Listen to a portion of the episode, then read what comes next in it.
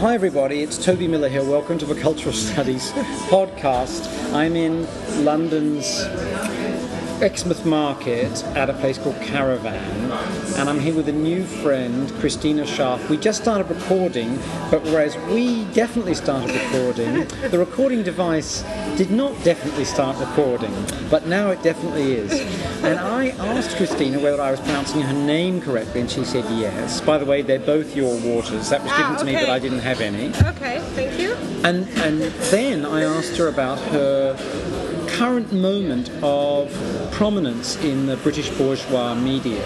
And she was just explaining this relates to International Women's Day, which was last Friday here in 2013. So I just wondered if you could pick up the story for us, Yes, Christina, and sorry for the um, interruption.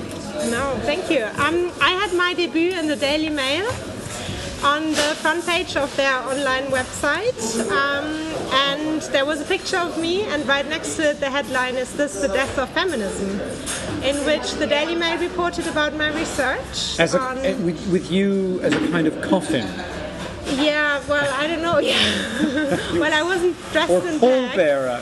Um, some friends of mine said they used me as eye candy, which I'm not sure they did, but that's a nice interpretation. Wow. um, but they used my picture from my King's College website. Apparently, they're allowed to do that. I'm sure they are. Um, it came to me as a bit of a shock. I felt it was quite personal to be on the Sure. Daily Mail. Um, yeah. Now, I want to just Yeah. interrupting for a second, Yeah, Christina. Uh, we have listeners in about 50 different countries, Yes. not all of whom will know the Daily Mail, although it is now the most successful news website in the English language. Hmm? Because in the United States, where it's a completely different style of website, it's the most visited newspaper, ahead of the Washington Post, the New York Times, Okay. and the Guardian, which are the other three major ones. And the Daily Mail in the US is basically TNA and celebrity stuff. But here, could you situate it for international listeners? Because in Britain, it has a very particular meaning and place in the firmament, Yes. doesn't it? so could you just These questions that? always make me feel a bit insecure because I'm not British, so I hope I'm going to situate it correctly. But I would say the Daily Mail is a tabloid, so it's not a broadsheet, it's not the Guardian or the Time, it's not known for its quality journalism necessarily. Um, it has a very wide readership here too. It's more conservative, I would say, than it is progressive, or as Americans would say, liberal. And it, it is is it aimed at a particular class fraction at all? Would you say, or no? Compared, because the other conservative Okay, newspapers yeah, are the Sun, which is clearly working class, Yeah. the Daily Telegraph, which is clearly ruling class, and the Times, which used to be ruling class and now is who knows, I would say Daily Mail, perhaps lower middle class. lower middle class. lower Yeah, middle I think class, uh, to working yeah. class. I think that's right. Yeah. And it's Yeah. it's it's run uh, by an editor, Paul Dacre, who is notorious for his misogyny Mm-hmm. uh, and his anti-immigrant attitudes. Yeah. Yeah, I think it's fair to say. Yeah. So anyway, Yeah. there you are as Yeah. eye candy. Your Yes. friends are saying. How did you feel when that term was used? Well, I have to say, honestly, part of me felt flattered. Um, the other part, of course, felt, well, this is a research about an article about my research on feminism. I don't want to be used as eye candy uh, in my professional capacity when I talk about my research. Um, so I felt ambivalent about it, definitely. And I felt it was quite personal for Quite there to be personal. a picture of me. And Yeah. this death of feminism, end of feminism discourse. What what was the Mail saying?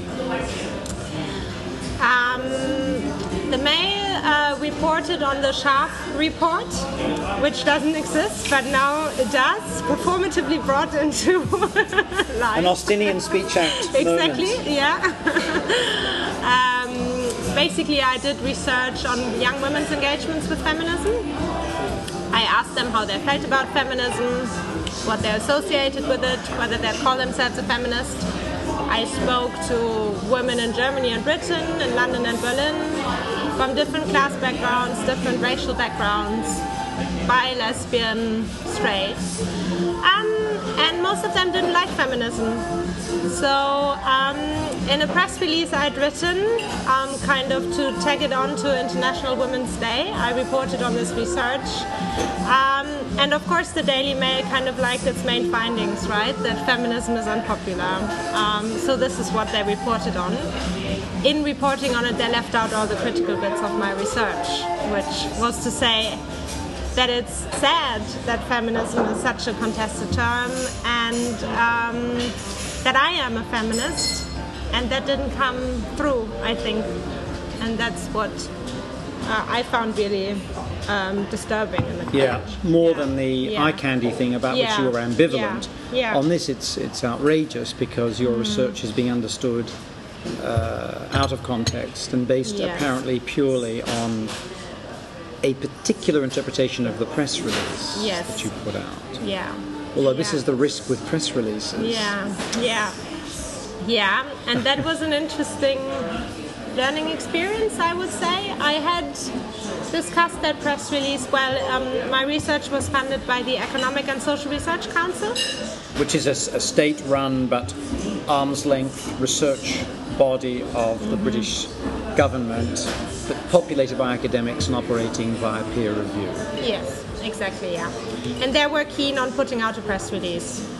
Um, so this is why I wrote a press release. And I did, I mean, my research in part talks about that myth of the man hating feminist, the lesbian feminist, you know, the feminazi, and so on.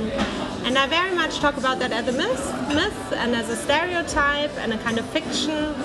Um, and I was worried in putting out that press release whether people would just interpret that as a kind of confirmation of already existing stereotypes rather than as something that really wants to engage with why we have those stereotypes and why they are so, so prevalent. Um, yeah, and so I discussed those fears with the press officers, but um, was advised that it would be fine. Because, of course, clearly Yeah. anybody who works for the Economic and Social Research Council doing press releases is one of the top PR people in the world. Where else would they be? Sorry. No Whoops. comment. yeah, no comment. Well, I'm commenting. Uh, yeah, Yeah. yeah, No, um, yeah. So, so that was my fears were then more or less confirmed. Although I also had some more positive coverage in blogs. Oh, wh- tell us about the other coverage and blogs. Um, where there was one blog, the science blog. He did an interview with me. That was good. Um, there was another feminist blog who deconstructed the Daily Mail article. Would have What been was- an excellent paper. Where would people find those blogs? Can you remember their details at all? I, mean, I don't mean the full address, but just some pointers, No, I can't. I'm sorry. But there's a feminist Once- blog that yeah. talks about the Scharff Yeah. report, Yes. which yeah, is S C H A R F F, Yes. although it doesn't yeah. exist. no, it doesn't exist. yeah. and would mention um, the Daily Mail, which is M A I L, although many people spell it Yeah. homonymically. Yeah. Yeah, Yeah. so. Yeah. Yeah. So um, that was positive coverage. Yeah. Um, I got a few phone calls as well. Um, the Guardian referenced my research too in their weekly research section. Yes. They didn't say anything about it. They just linked it to the King's College website um, and their press release. I also appeared on an anti-feminist blog. Interestingly, I can remember the name of that guy. Isn't that interesting? Mike Buchanan. He is in the part of the Anti-Feminist League. So he talked about my research. He keeps sending me emails. Um, Does he regard you as a sister in eye candy then? yeah, I guess. I don't know. I, I, I take it as a slight provocation that he sends me these emails um, because he read the press release. So in that release, it was very clear I'm a feminist Yeah. academic. I'm not aware, yes. I, I don't know the Anti Feminist League, Yeah, well. actually. I don't know what it um, is. It's uh, well, he wrote a book about uh, the oppression of men, I think, in society. I've always found it tough myself, so Yeah. I'm instinctively with him. um, which made me so angry when I saw it. I didn't investigate it much further. I I think that is in part what motivated me to do the research. I get, I find that reactions to feminism can be very hostile and very affective. So you know, it's not some rational disagreement of like, yeah, okay, I can see there's an issue, but I really don't care. I think there's something more going on there. That's why I talk about repudiations of feminism. Um, and I've had enough of that on some level, so I didn't want to read that guy's stuff. I Sure. just felt I'm not going to engage at this stage. But what is the Anti-Feminist League? I mean, is it one guy sitting in a basement feeling sorry for himself and not Probably, washing yeah. often? Yeah. so it's not Yeah. something we should know Although about. He did appear on BBC Radio 2 last week. You see, he then added me onto his mailing list, and I received about an email each day from him. Uh, one email each day, where he updated me on his most recent media appearances. No, no, no. All right, okay, so, okay. This is not someone who'll be appearing on the podcast, and nor No. would he wish to, and how would it help him anyway? yeah. So, you got quite a bit of attention. In terms of the Daily Mail piece, have you communicated with the paper since? Mm-hmm. No, no. I um, I contacted the press office at King's College that time um, and asked whether there was anything I could do. But they said if they didn't really misquote you, apparently there's not much I can do. Um, and I then decided not to, to just ignore it as much as I could. Yeah, yeah. And I think, yeah, Now, let's get to the research itself, because Yeah. this has been obscured by the clouds of the bourgeois media Yeah. and right wing men, anti feminist men. You said you did find that the young women you spoke to in Berlin and London from all kinds of different social identities Mm-hmm. and in a controlled sample, I'm a random sample, I'm assuming. yeah. But small, very small, 40 people only. Okay. So, yeah. Yeah. actually were anti-feminist. What did they mean by that? Mm-hmm. Yeah. Was that their term or was that Yeah. your term? No. I actually wouldn't use that term. I would say they rejected feminism or didn't endorse it or negotiated it in particular ways. Um, Oh, so, I'm sorry. wh- which Yeah. word did you use? I apologise for. um, repudiations of feminism. No, I know you said that in general, but when you said that- yeah. Yeah. okay. Yeah, I said they didn't identify as feminist. Didn't identify as yeah, feminist. they Okay, so they don't identify- feminist. Yeah, because that's of course a tricky thing. You know, you can, and this is an argument I make. A lot of them, of course, are totally for gender equality. Actually, all of them. Uh, most of them were aware that there were still gender inequalities, such as the pay gap. They often talked about that. Um, but then 30 out of the 40 I interviewed didn't want to call themselves feminists for various reasons. Um, eight said they would call themselves a feminist, but only if they weren't seen as a man hater or, you know, they would be a passive feminist or not an aggressive feminist. So they used several provisos to make that claim, and two said they were feminists. So tell us what you mean when you use this term repudiation of feminism. Yeah. Um, I think I like that term because it references something affective, slightly emotional, maybe. Um, I wouldn't go as far as to say that it's unconscious because that's maybe overly psychoanalytic, but I do draw on some psychoanalytic theories uh, when I talk about repudiation as well. Um, I draw on Angela McRobbie's work on post-feminism. She talks about the repudiation of feminism as well. So um, this is the kind of theoretical trajectory that term is embedded in for me. Yeah. And you've mentioned a couple of times that they don't want to appear as man-hating. This is a term that I remember from 40 years ago, and I must admit I've barely heard since. Yeah. Is this very common in Europe, this terminology? Yeah, yeah, I think so. Yeah, Yeah, yeah. feminists are all man haters, aren't there? Yeah, yeah. I think that that was that was a quote of one of the research participants. Yeah, yeah. Um, in Germany, you would talk about women who don't like men, or in Mansen, Mannsweiber. Um, but yeah, no, definitely a term that came up in the UK context in English. Yeah. And this is a cross-class yeah. Yes. Yeah. race, Yeah. education. Uh huh. Yeah, yeah, yeah. There were some research participants in Germany who weren't familiar with the term feminism. They came they came from a less privileged economic background. They didn't have education up and they uh, they went to school for about nine years or up until the age of 18 because then you don't have to continue. Um, they weren't familiar with the concept of feminism per se, although some of them were then familiar with the women's movement. So, and I didn't presume that people would know what feminism was. So I asked them whether I'd heard of that term, and then I asked them what they, yeah, what they thought it was, what they associated with it, how it made them feel, and so on. So, Yeah. yeah. Wow. And to what do you attribute this tendency?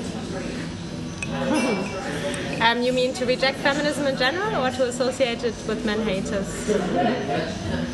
Both. Both. Okay. Um, rejections of feminism is a broader question. I can say more about that in a second. But um, so the association with men haters is really interesting because that came up a lot. I, I, I know I'm laughing because it just feels archaeological to me. Okay, I yeah. really Yeah. cannot believe this No, term yeah. is used. But anyway, okay. No, um, and I analyzed that also in conjunction with the Association of Feminism of Lesbian Women, with Unfeminine Women. So what uh, women said, the, what the research participants said in that context was then bra burners, women who don't shave their armpits, women who wear dungarees, who don't look feminine, who don't have long hair, who don't wear lipstick, those kind of things, um, who have short hair, butch lesbians. The some people use the word butch, although it doesn't exist in German as such, so they would use slightly different terminology. So I consider these things together, and what was really interesting is that they made these associations a lot. And then when I asked them, so can you think of anybody who corresponds to that? Couldn't think of anybody. Um, but they would still always say it. um, so I then theorize these associations of feminism as a figure, um, as a constitutive outside of heterosexual conventions. It's a woman who's unfeminine, a woman who doesn't like men, uh, Doesn't like men- likes- in terms of R- romantically, sexually, or yeah, in general I use terms? queer theory, so I talk about desire as a structuring principle. Sure. Yeah. But what about? So, yeah. Yes. Okay. What about a separatist feminism? Mm-hmm. Is this something that they're familiar with as a. No, concept? no, So it's no, not no. a political Yeah, no, maneuver in no. the capital P Yeah. political sense of that Yeah. movement. No, no. I think it's really a chain of associations that they think of a woman who doesn't like men, which evokes lesbianism, which then evokes unfemininity because, you know, if you think about the heterosexual matrix, a woman desiring is the structural I have to say, I've I've never met a lesbian who didn't like men. I've met Yeah. plenty of straight Yeah. women who didn't Yeah. like men. Exactly. this is a point that, that is often made in that context. Exactly. And Sorry I to be so boring, personal and Yeah, boring, but I have to. I feel obliged somehow I, to yeah, say it. Yeah, no, I think I think it's very important to say that. Yeah, um, and that's why I think queer queer theory is so important as an analytical framework because it really reveals these homophobic and heteronormative assumptions underpinning those associations. Yeah, yeah, yeah. and Um, also the yeah. notion that these, that you know, the the butch lesbian model that you've referred Mm. to would be in somehow or other drawing from a model of working class masculinity, whereas some queer theorists would argue that it actually helps to inform Mm-hmm. a working class model of masculinity. It's not a trope; it's actually generative. Yeah. In any event, okay, Yeah. so so that's what they, Yeah. they mean Yeah. by manhood. Yeah, so I think more, much more of a figure It's a fantasy. sexual. It's a sexual thing. Yeah. and it's about a particular physical de- deportment of mm-hmm. femininity. Yeah, yeah, Very specific. Okay. Yeah. Now, what about Yeah. the repudiation part? yeah. Which is a So more, I guess, more complicated thing, probably.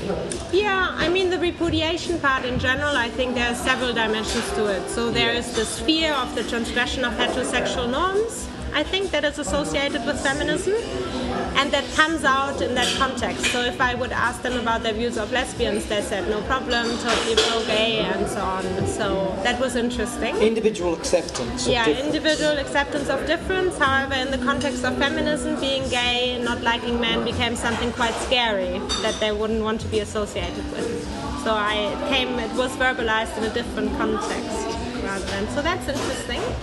Um, the other important dimension to it, I think, is individualization, neoliberalism, so that a lot of them were aware of inequalities, but said they could manage them themselves. So they didn't need a collective movement. They would make sure themselves that they wouldn't get paid less than their counterparts. You've come a long way, baby. Here's your own cigarette, as Virginia Slims said in the 70s. Yeah. Fantastic. So- Well, good luck, girls. Yeah. Yeah. You know, Yeah. Um, and that was very interesting Yeah. because they were really invested in portraying themselves as empowered. And in that context, they then often drew on other women who are totally oppressed. Suddenly, they would use politicized language, they would use terms such as patriarchy that never appeared in relation to their own lives or to a Western context. Um, they would often talk about Muslim women as being very oppressed. Um, so using a very neo-colonial discourse, constructing other women as oppressed, Western women as free. I then make the argument that they can only portray themselves as empowered by distinguishing or separating themselves from the other. So kind of dialogical, uh, dialectical self-presentation. Yeah. So But again, Yeah. where does this come from? I guess the mm. bourgeois individual subject is the mm-hmm. creature of this self-actualizing component of neoliberalism. But there's lots of feminism. There are lots of people who call themselves feminists who are bourgeois individualists to Yeah. the max, yeah. and certainly believe in individual empowerment. Mm-hmm. Uh, where does there must be some other motor beyond just Yeah. individuation, or no? Yeah. I mean, in um, the United States, there's yeah. a, there are serious-minded, ongoing, sizable sorts on feminism all the time in the bourgeois Mm-hmm. Yeah. and in Yeah. education. Yeah. Uh, two of the two of the major sites of feminism, the bourgeois media, Mm. education, and two of the sites where it's most contested and denounced. Yeah. Yeah. Yeah. Yeah. So I don't know what it's like in Germany and the UK. Mm. I mean, coming back to your question about that other motor, I think that um, what Angela McRobbie would argue, Ros Gill, and so on, who by the way says hello, I met her this morning, um, is that in the current post-feminist neoliberal era, younger women so but that goes up to 35 40 so you know post second wave feminism women the women who can kind of benefit from these gains are presented as these ideal empowered subjects so I think the motto for that is how women, younger women are interpolated. They are now said to be free to go out and work, live their lives, do whatever they want to do. And so they kind of have to live up to that positioning. So the investment in being that person is a kind of living up to that interpolation, I think, if you want to use the Althusserian term. Or the Yeah. French parliamentary term. Yes, is it? Yeah, that's where it comes from. ah, okay. Interpolation is in the Revolutionary Assembly uh, when you're called, hey you, over there, and it means it's your turn to speak. Ah, okay. That's where that's it. Ah, okay. Interesting. But, I didn't know yeah. that. Yeah. Uh, that is, um, I'm, I'm sure that is a big part of it. Hmm. What is the bourgeois media's coverage of feminism like in Germany? I know that's a very big question, but I'm assuming you've got some knowledge of that. Yeah. Um, I would say that up until fairly recently, up until the mid late 2000s, feminism wasn't very visible in the media. In Germany, you have one well known public feminist. She's called Alice Schwarzer. She uh, was very, well, has been very active since the late 60s, early 70s. Um, founded the one big feminist magazine in Germany, which is called Emma. And she's very much associated with feminism. She's the public spokesperson. If there is a big debate on feminist issues, she would be invited to talk to us and so on. Problem with her is that she's really Islamophobic, has uh, very problematic views of pornography, um, and that she doesn't really engage with differences amongst women, I think. Um, so in the last five years, I would say there has been a bit of a re-endorsement, bit of an upsurge in feminist activism by young women in Germany, and that was very much mediated. Come back to my point. So there was a big debate in Germany in 2007 on demographic changes, why Germany has such a low birth rate, and then some people blamed the women's movement, and then there was a bit, you know, there was a backlash, a pro-feminist backlash against that, and there were a range of journalists, commentators arguing for the need for a new feminism in Germany. Come back in recent years, definitely. Um, Charlotte Roche published a very well-known book, Wetlands, um, which made it onto the Amazon International Bestsellers list, which is an achievement for a book published in Germany, um, where she very openly talks about her body and all sorts of issues related to that. Um, and recently, yeah, I mean, in the media, what doesn't help at the moment in Germany is that our Minister for Family Affairs, Kristina Schröder, uh, publicly denounces feminism. Yes, yes, she's something else, isn't she? Yeah, I mean, she is. Yeah. There is a conservative feminism going on in Germany, and there's some there's a need for research that compares that to say what's going on in America, what went on with Sarah Palin and so on. Yeah. But um, I yeah I don't have the necessary knowledge of the United States to conduct that research. But I think Well, yeah. if you if you are interested in collaborators, I Yeah. could suggest some people sometime. yeah Yeah, I was great. once on a panel at a conference that was discussing Nailin Palin, Ah. which is the porn video about her. Okay. Okay. Some very good people on that panel. Yeah. Okay. Uh, what about in the British situation? Um, from having, Yeah. having looked at your CV, Yeah. my sense is you've spent really your adult life living here mostly. Yeah. So yeah.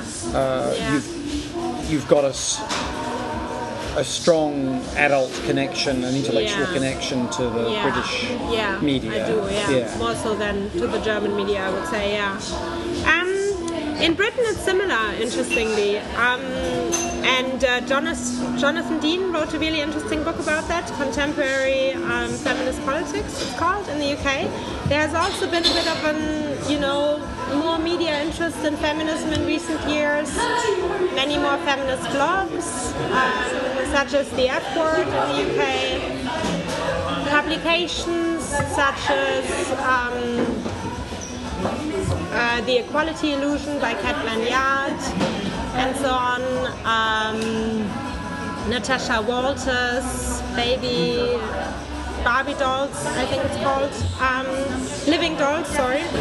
Um, so there have been several books reclaiming feminism openly, and there has also been a renewed, you know, interest in feminist activism. Reclaim Back the Night Marches, Slut Walk, and so on. So something is happening. It's definitely not an outright rejection of feminism.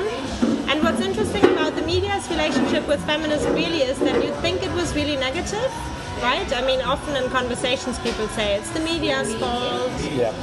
but actually, um, there's some quite interesting historical research. Uh, Kathleen Mendes wrote a book on representations of feminism, looking at two broadsheets in the UK and in the US between the 60s and 2008 and how they represented feminism. And she was surprised to find that it was quite mixed, not outright negative. So, We should say, by the way, yeah. when Christina says broadsheet and tabloid, oh, this Yeah. varies from country to country, but in some countries, more or less, this describes the class fraction that is targeted by the newspaper and is legible from its physical shape. So tabloids are small, uh, and historically have been targeted at the working class in Britain and in some other European countries. In fact, that's no longer the case. Uh, so there is now the i, which is part of the independent newspaper group, which is liberal, Democrat, middle class, and is a tabloid physically. Yeah. But historically, that is a distinction, whereas the broadsheet is targeting the educated middle class of all political persuasions.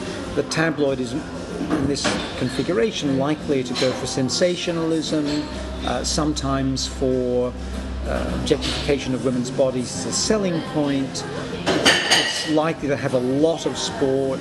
It's likely to be more aimed at a male reader uh, in, in much of its spectacle. It's less likely to have advanced, complex international reportage, for example. It's likely to have populist positions on things like the, role of the state in welfare, anti-welfare, these positions will be, and also populist positions on things like immigration, which will be anti-immigration. I think that's very crudely Yeah. fair enough. Yeah. Yeah. mhm. Yeah. Yeah. Yeah. So, yeah. so this research is looking at broadsheets, which Yes. are going to maybe conservative, but will have serious intellectual Yeah, engagement. that's true. Yeah, you know, yeah, in yeah. It looks at the. Guardian and the Times in the UK, so Guardian would Yeah. be more associated with liberal or left-wing views, Yeah. and the Times more with conservative Yeah, or yeah. slightly right-wing Yeah, yeah. views. Yeah, yeah, yeah. So yeah, so just yeah, and other research too. So the media's relationship with feminism, I would say, taking it on board and also rejecting it subtly Yeah. which again is encapsulated in that notion of post-feminism and as it's described in feminist media studies. Yeah. Yeah. Sure. Yeah. Sure. Yeah. And Yeah. Where does this? Uh, so, in terms of the Scharff report, this famous entity that only Yeah. exists in the not Yeah. even uh, the pages or the web pages of the Daily Yeah. Mail. Yeah. Will your findings be coming out soon in published form, or are they now available for people to read in Yeah. slightly unvarnished rather than Yeah. Daily Mail Yes. Paul Yeah. Dacre varnishes? yeah, it came out in a book last year that was published last year. It's called Repudiating Feminism Young Women in a Neoliberal World. And it was published by Ashgate. And it basically talks about my research. Yeah. Yeah. So. If you're listening to this on iTunes, um, I'll probably be posting a picture of the cover. Yeah, it's got a great picture, yeah, by photographer Alex Brew. Um, it has the profile of a young woman on it in black and white. And she could be screaming, shouting angrily, but in fact she's laughing at a feminist protest event. So it plays with the ambiguity of, Great. of these associations. Yeah. And I, I wanted to pick up on something you said about pornography. Mm-hmm. Uh, you were talking about Islamophobia and uh, incorrect line on pornography on the part of a magazine editor. yeah. I, I wondered if, if I could ask you to talk about a couple of areas that seem to me to be complex fault lines over the last 25 years Mm. that help to distinguish pro-sex feminism from s- 70s second wave feminism Mm-hmm. and feed into post-feminism, namely perspectives on pornography and sex work that I think are at variance with the dominant logics that we got in the 70s. So, what would your position be? What would the position be, perhaps, of your interviewees? Do you think on these these questions? Yeah, I didn't ask my interviewees about pornography, um, so I wouldn't know. Um, I, when I mentioned it just now, I referred to Alice Schwarzer and I Yeah. said problematic because she she runs a campaign that is anti-pornography. It says porno, so no to pornography. And I find that problematic because it doesn't engage with the tricky and complex questions about pornography and with the fact that we should all have a debate about it, I think, an ongoing debate as feminists. Um, being accepting of different views and experiences of it and trying to find some common ground that I think ideally would both acknowledge the important rights of sex workers um, the agency of sex workers, while at the same time acknowledging that pornography takes place in a specific cultural context that is still characterized by patriarchal norms. Yeah. So that would be my stance. In in the sex work area, we now have lots of ethnographies mm-hmm. by women in particular who have funded their doctoral research or their undergrad research by being sex workers and have then written about the experience. There's quite a lot of that. There must there might maybe some by men, but I've not seen it. Uh, so it's become almost a sort of sub theme in uh, ethnography, Yeah. participant observation of this Yeah. stuff. Yeah. And I don't know about the situation in Britain or Germany, but in the US, lots of people, when I say lots, this is anecdotally, Uh-huh. Pay for grad school, law school, med school through sex work of different kinds. Because it pays well sometimes, you don't pay taxes sometimes, and the fees, of course, are astronomical for doing this study. Yeah. Yeah. And then there's a separate element, which is the claim of empowerment.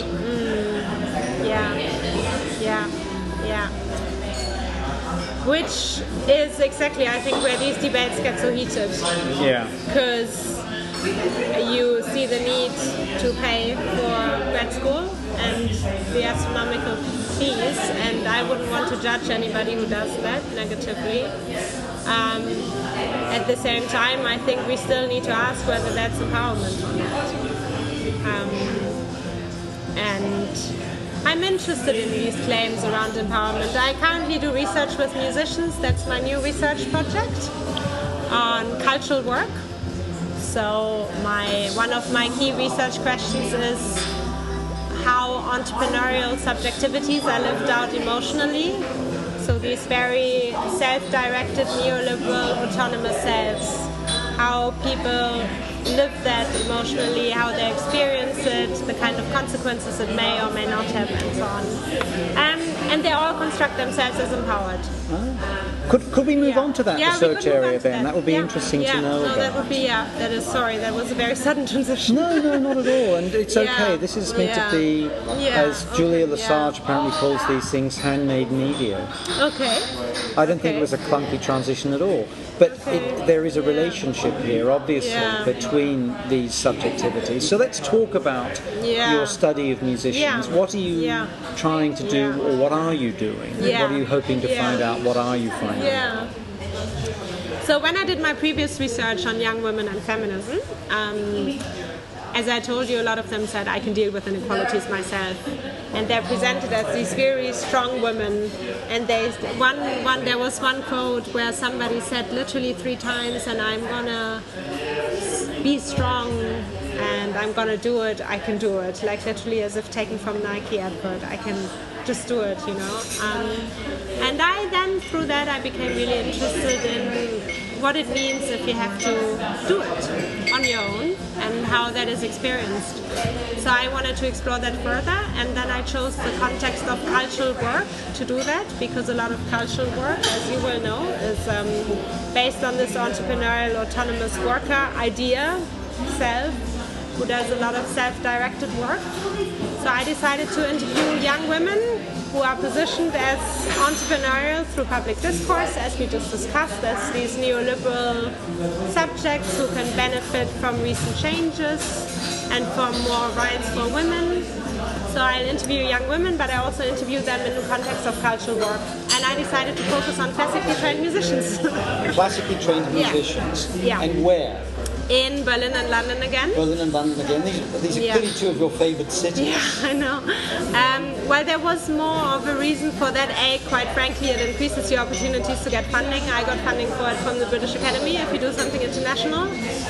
Um, and B, Berlin and London are interesting because they're both creative cities, but very Well, different. Uh, maybe, but they have Yeah. lots of symphony orchestra players Yeah. who are very famous. Yeah, they do. Yeah, yeah.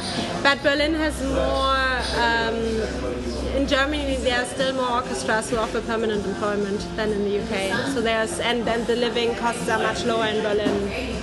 There's social security for artists, which in that sense doesn't exist in the UK Yeah. and so on. So.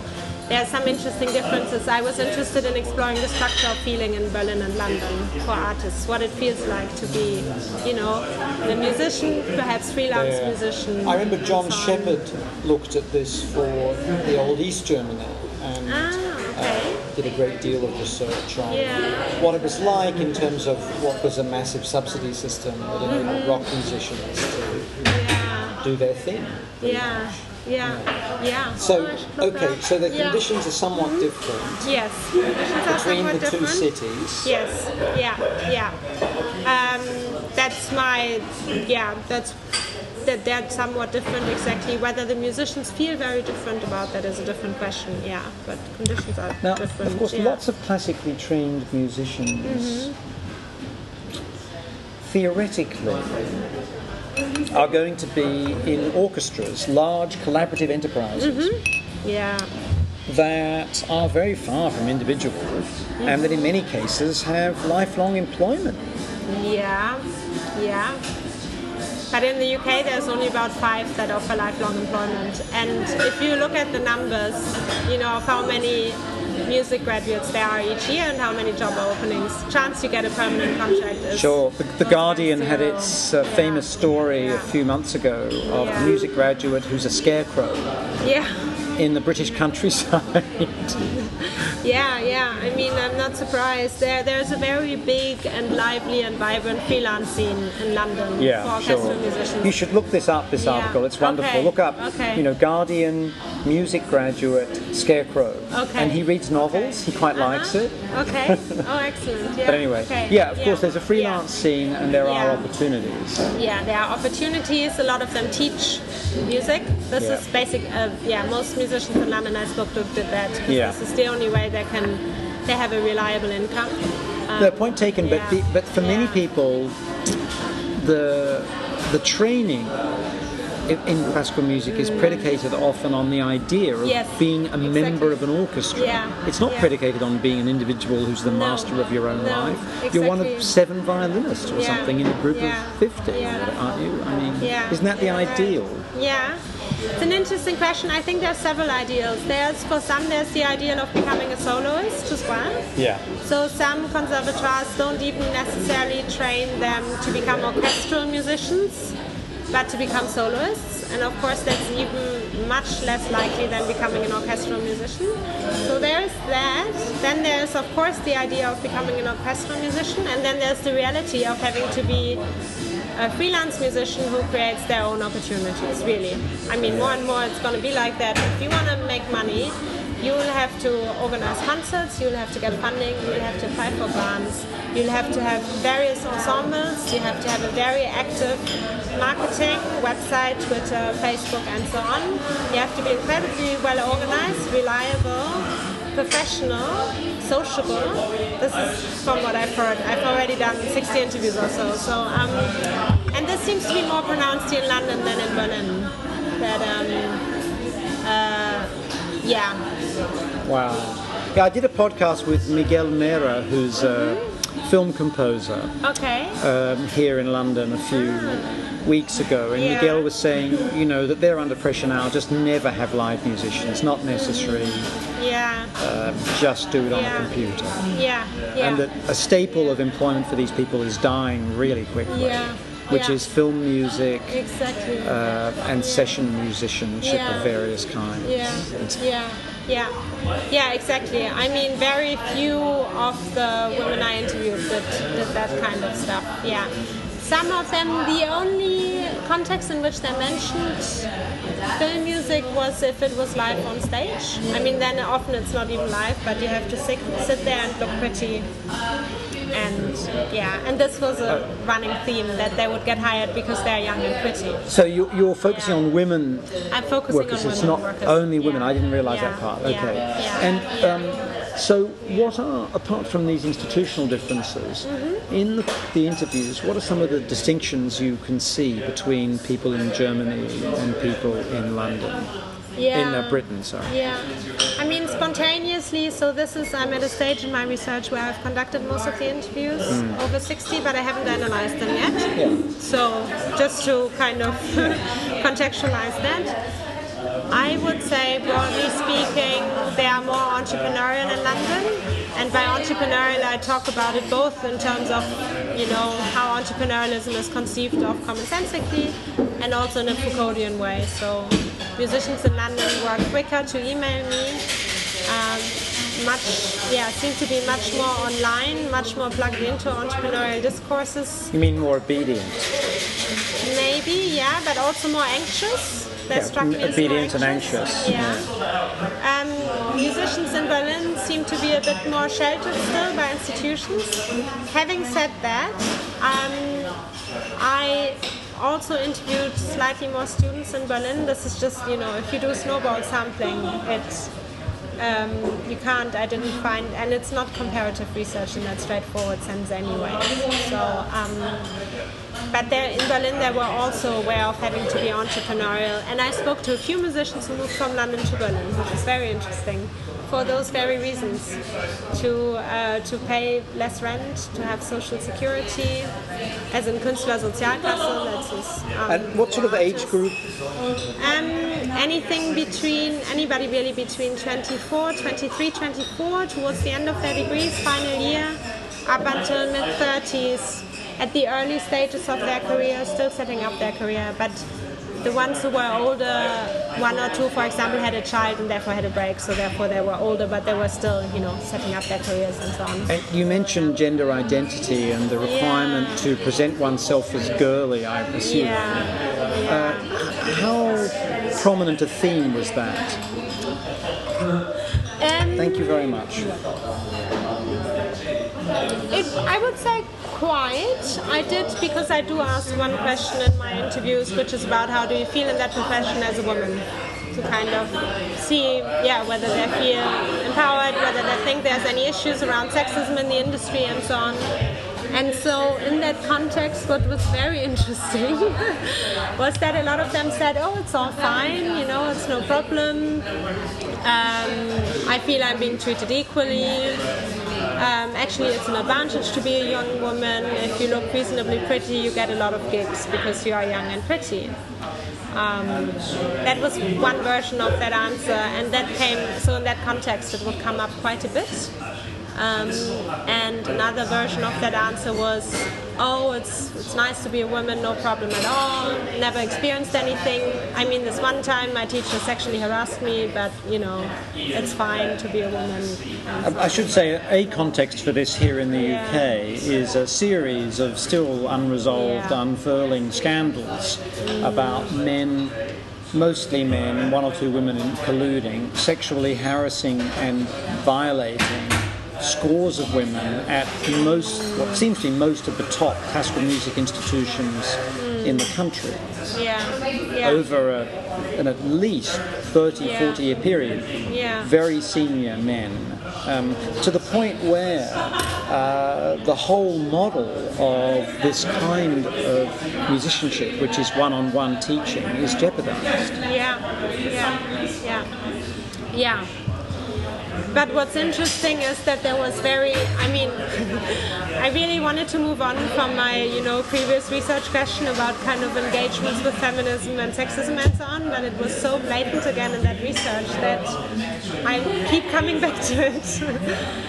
So that there was very little acknowledgement of sexism in the industry and inequalities. I mean, look at the good orchestras and how many men there are in the Vienna Philharmonics, in the Berlin Philharmonics still, not very many women. And um, have a look at the scandal enveloping the Vienna Philharmonic at the moment over its constitutive racism, anti-Semitism, Exactly. Yeah, anti-queer and anti-woman Yeah. policies since the year dot. yeah, exactly.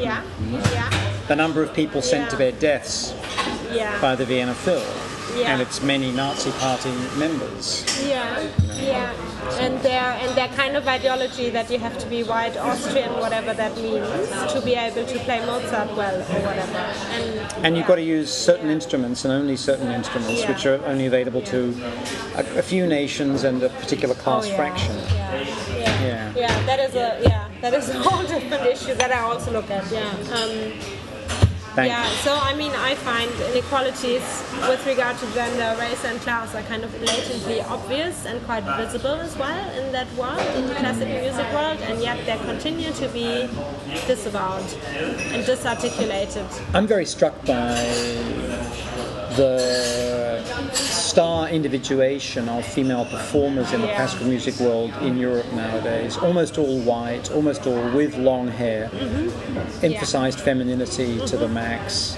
very sexualized. Yeah, yeah, yeah, Good girls with an option on being bad girls. Yeah, mhm, yeah, and young. Oh, I mean, in and, opera, you know, that's a big issue. significantly under 40. significantly under Yeah. 40 in opera. That's Yeah. an issue when your voice is only formed if you're 30 and you get it when you're 35. Apparently, a lot of Botoxing going on, boob jobs, anxiety about agents, aging amongst female opera singers who also have less roles in operas. So And of course, makes it more some of the singing requires a certain body shape, and the body shape isn't necessarily that of this classic heteronormative. No, not necessarily. Physique, Yeah. right? I mean, there's a debate about that, I think. I mean, it used to be said that you had to have the big body to have a big voice. I'm not sure, but definitely, yeah. I mean, it's, yeah. There's a contradiction yeah, there, There's a contradiction there. And that is apparently just going to get worse as operas broadcast more of their operas to big cinema screens and people want to see pretty young women, whatever that means. Yeah, yeah. Um, so you and- you're trying to repudiate feminism, but you just can't. yeah. Or- no, I really can't. And it's interesting what's going on with myself in these interviews. I find it incredibly difficult to listen to that increasingly because I think, you know, on the one hand, you'll know this dilemma. It's great data. If, you know, they say, oh, it's all fine, but I did get sexually harassed one time. I mean, this is the classic disclaimer. It's, it really, I think, catches the cultural moment we are in, aspects of it, of course, in relation to these particular issues. And on the other hand, I sit there and I've listened to that. I haven't done the counting, as I said, but it feels like the majority of interviews would give me that kind of line. I had some that were very outspoken about sexism, also great data again, all the stories they told me. Um, but I find that quite difficult and striking. And the interesting thing is that, uh, yeah, at King's College, I recently gave the lecture on This is inequalities. King's College London. Yeah, sorry, King's College part, London. part of the University of London, and a very famous university, one of the Yeah. sort of top ones in Yeah. uh, certainly the UK. Yeah, yeah, and we have a large student body, very able, skilled students. Um, and I gave the lecture on inequalities in the cultural and creative industries, looking at racial inequalities, class inequalities. I talked about the privilege of working for free if you have to do internships um, to get access to these sectors, the importance of networking and so on, aesthetic labor, emotional labor. I really tried, uh, and the, the global aspect of that. Um, so I really try to, to shed light on different forms of inequalities to speak to them, and apparently in the seminars afterwards, in some seminars at least, there was still a question as to whether that was really an issue or not. And that struck me because I presented them deliberately with statistics and data from different contexts. And um, what, why do you think that is? You're shaking your head. Angie Valdivia wrote a very clever piece a few years ago about student evaluations. Uh, and just everybody knows that scientifically they're worthless. Yeah. Literally worthless. I mean, all the educational research of the last five years shows they're absurd. In this country, the kind of pitiful obedience to the state Yeah. takes the consumerist form, as we know. Yeah. So the pitiful obedience and neediness of British academia, especially administrative academia, is best exemplified in that. But one of the things that Angie said was that looking at the way in which if you raised race or gender issues as a woman, you got terrible evaluations anecdotally again and again and again in the US, uh, is played out a lot in my experience. Again, in the US, I wouldn't know here because nowadays people are beginning to problematize this absurdity, but they really believed in it for a long time is played out in the way in which, uh, particularly women of colour or queer women, the minute they begin to raise these questions, no matter how objectified their data are, are just pilloried and attacked often by other women, younger women, who don't want to hear this stuff. yeah. And the more objectified it is, the worse it gets. Yeah, interesting. And again, there's that issue of not wanting to hear that stuff. And I literally had some research participants just now in that project. So I did these interviews. Um, I started in October, so relatively recent. Who who literally said that they didn't want to believe that gender equalities or inequalities were an issue. So they said, I don't Didn't you want know, to believe. They literally said Well, good that on them for being that blunt, actually. Yeah. I think that's Yeah. great. That's a think, real yeah. way in, Yeah. isn't it? Yeah, It's no, very, is real- very yeah. productive, honest. or, or saying things like, Yeah. I hope it's not an issue.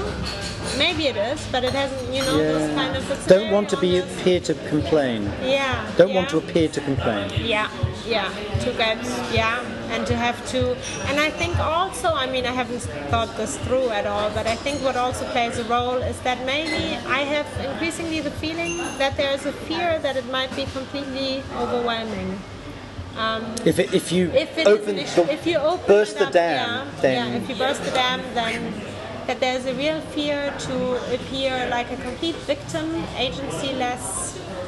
Um, It would end in exposed, tears. Vulnerably exposed yeah, to sure. these massive structural inequalities, and that it's safer to initially just believe in yourself and the things you can do, and that raises a real dilemma because who am I to tell them?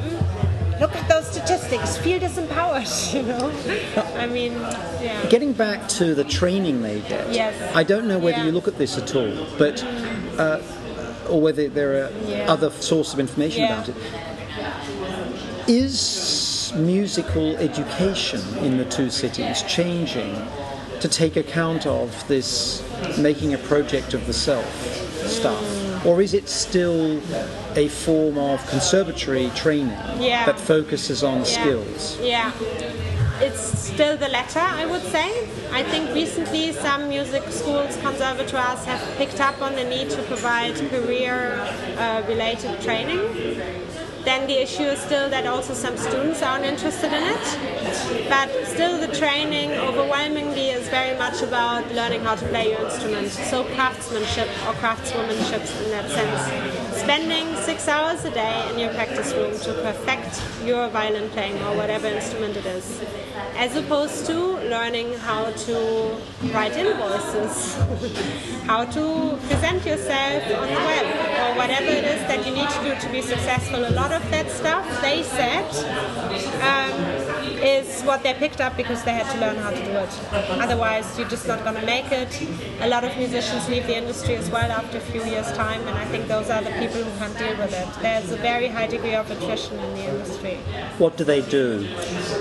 Um, I don't, I don't know of any official statistics on that. The people I spoke to, a lot of them do stuff like um, music therapy, so additional training, still music-related teaching, so doing a PGCE or something like Uh, that. PGCE, Uh, postgraduate certificate, Certificate. in education.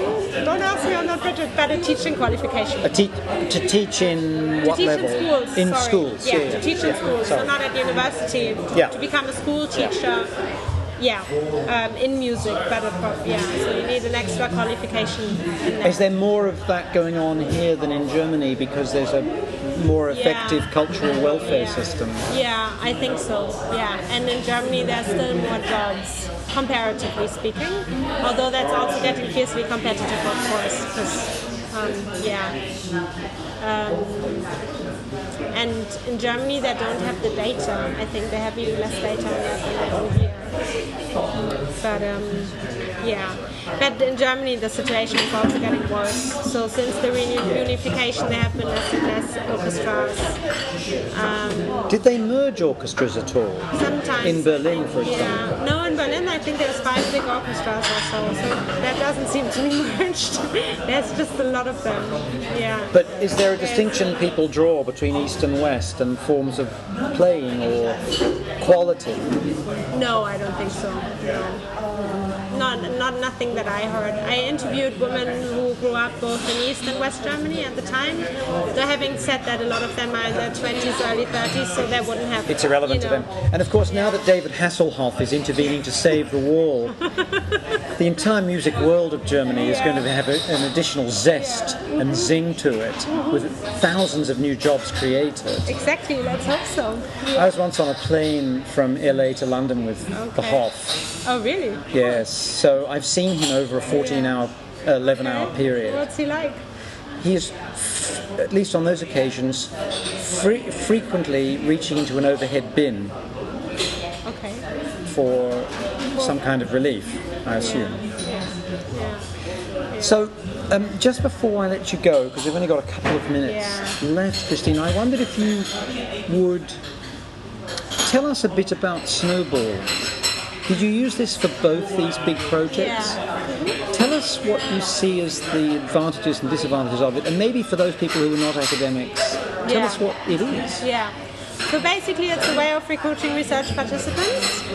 Um, it works by asking somebody you know, so in relation to my musicians project, um, I sing in a choir, I ask them whether they're new musicians who would fit the people I wanted to interview, so youngish, early career, female, based in London or Berlin. Um, and they then give you context. You speak to these people, and then you ask them whether they know somebody. And this is snowballing, so that you ask the research participants for further context. So the metaphor is that the Yeah. thing is rolling along and collecting more snow. Yeah. Exactly. Yeah, yeah. Um, advantages and disadvantages. I think often what people would say about it is that it perhaps doesn't lend itself so much to accessing a diverse sample. I have to say, though, for me the experience was the opposite. I think if you have a really good rapport with a research participant, you can ask them, do you know somebody, a woman who plays the trumpet? And do you know somebody who comes from a working class background, who's not white British or whatever? And um, and it, I found that really useful actually, um, because through my context, if you, I mean, what I also did, of course, is email. You know, um, I don't want to say too many names, but email conservatoires to get access to their mailing lists and so on. And I had some responses through that, but it tends to be a particular demographic then I found. Um, so I found it quite useful actually in both cases. Yeah. Yeah. Um, And yeah. and in terms of the next step, do you have plans you can divulge to your new public? Um, I don't know. It depends. Well, the next step is to read all these transcripts. That's 60 times 20 pages at least, single spaced. Um, to analyze them, to write articles, to publish a book. That would be the academic route. Um, I'm meeting somebody from Kumba Youth Music. That's uh, um, that's a charity, I think, who's focusing on diversity and access to classical music. So I would like to, you know, have impact. Impact is a fetish Yes. word in British academia. Yeah. No one knows what it means. No. It, some people think it means having 30 seconds on the Today Show, Uh-huh. which is a BBC Radio 4 morning show by and about white men. Some people think it's about getting new Labour during its time in power to create policies that generated markets and apparently were about the private sector. And some people don't think about it very much at all. No. And some young academics are keen on proving they have impact to get promotions. that would be me. But none of those are in this camp coffee shop. Well, thank you very much, Christina, for entering the pod. When you have finished writing up and analysing, and maybe you're about to publish this work, or you have, into these young women working in classical music industries, please come back to the pod, will you? Okay, yes, I will. Thank you. Great.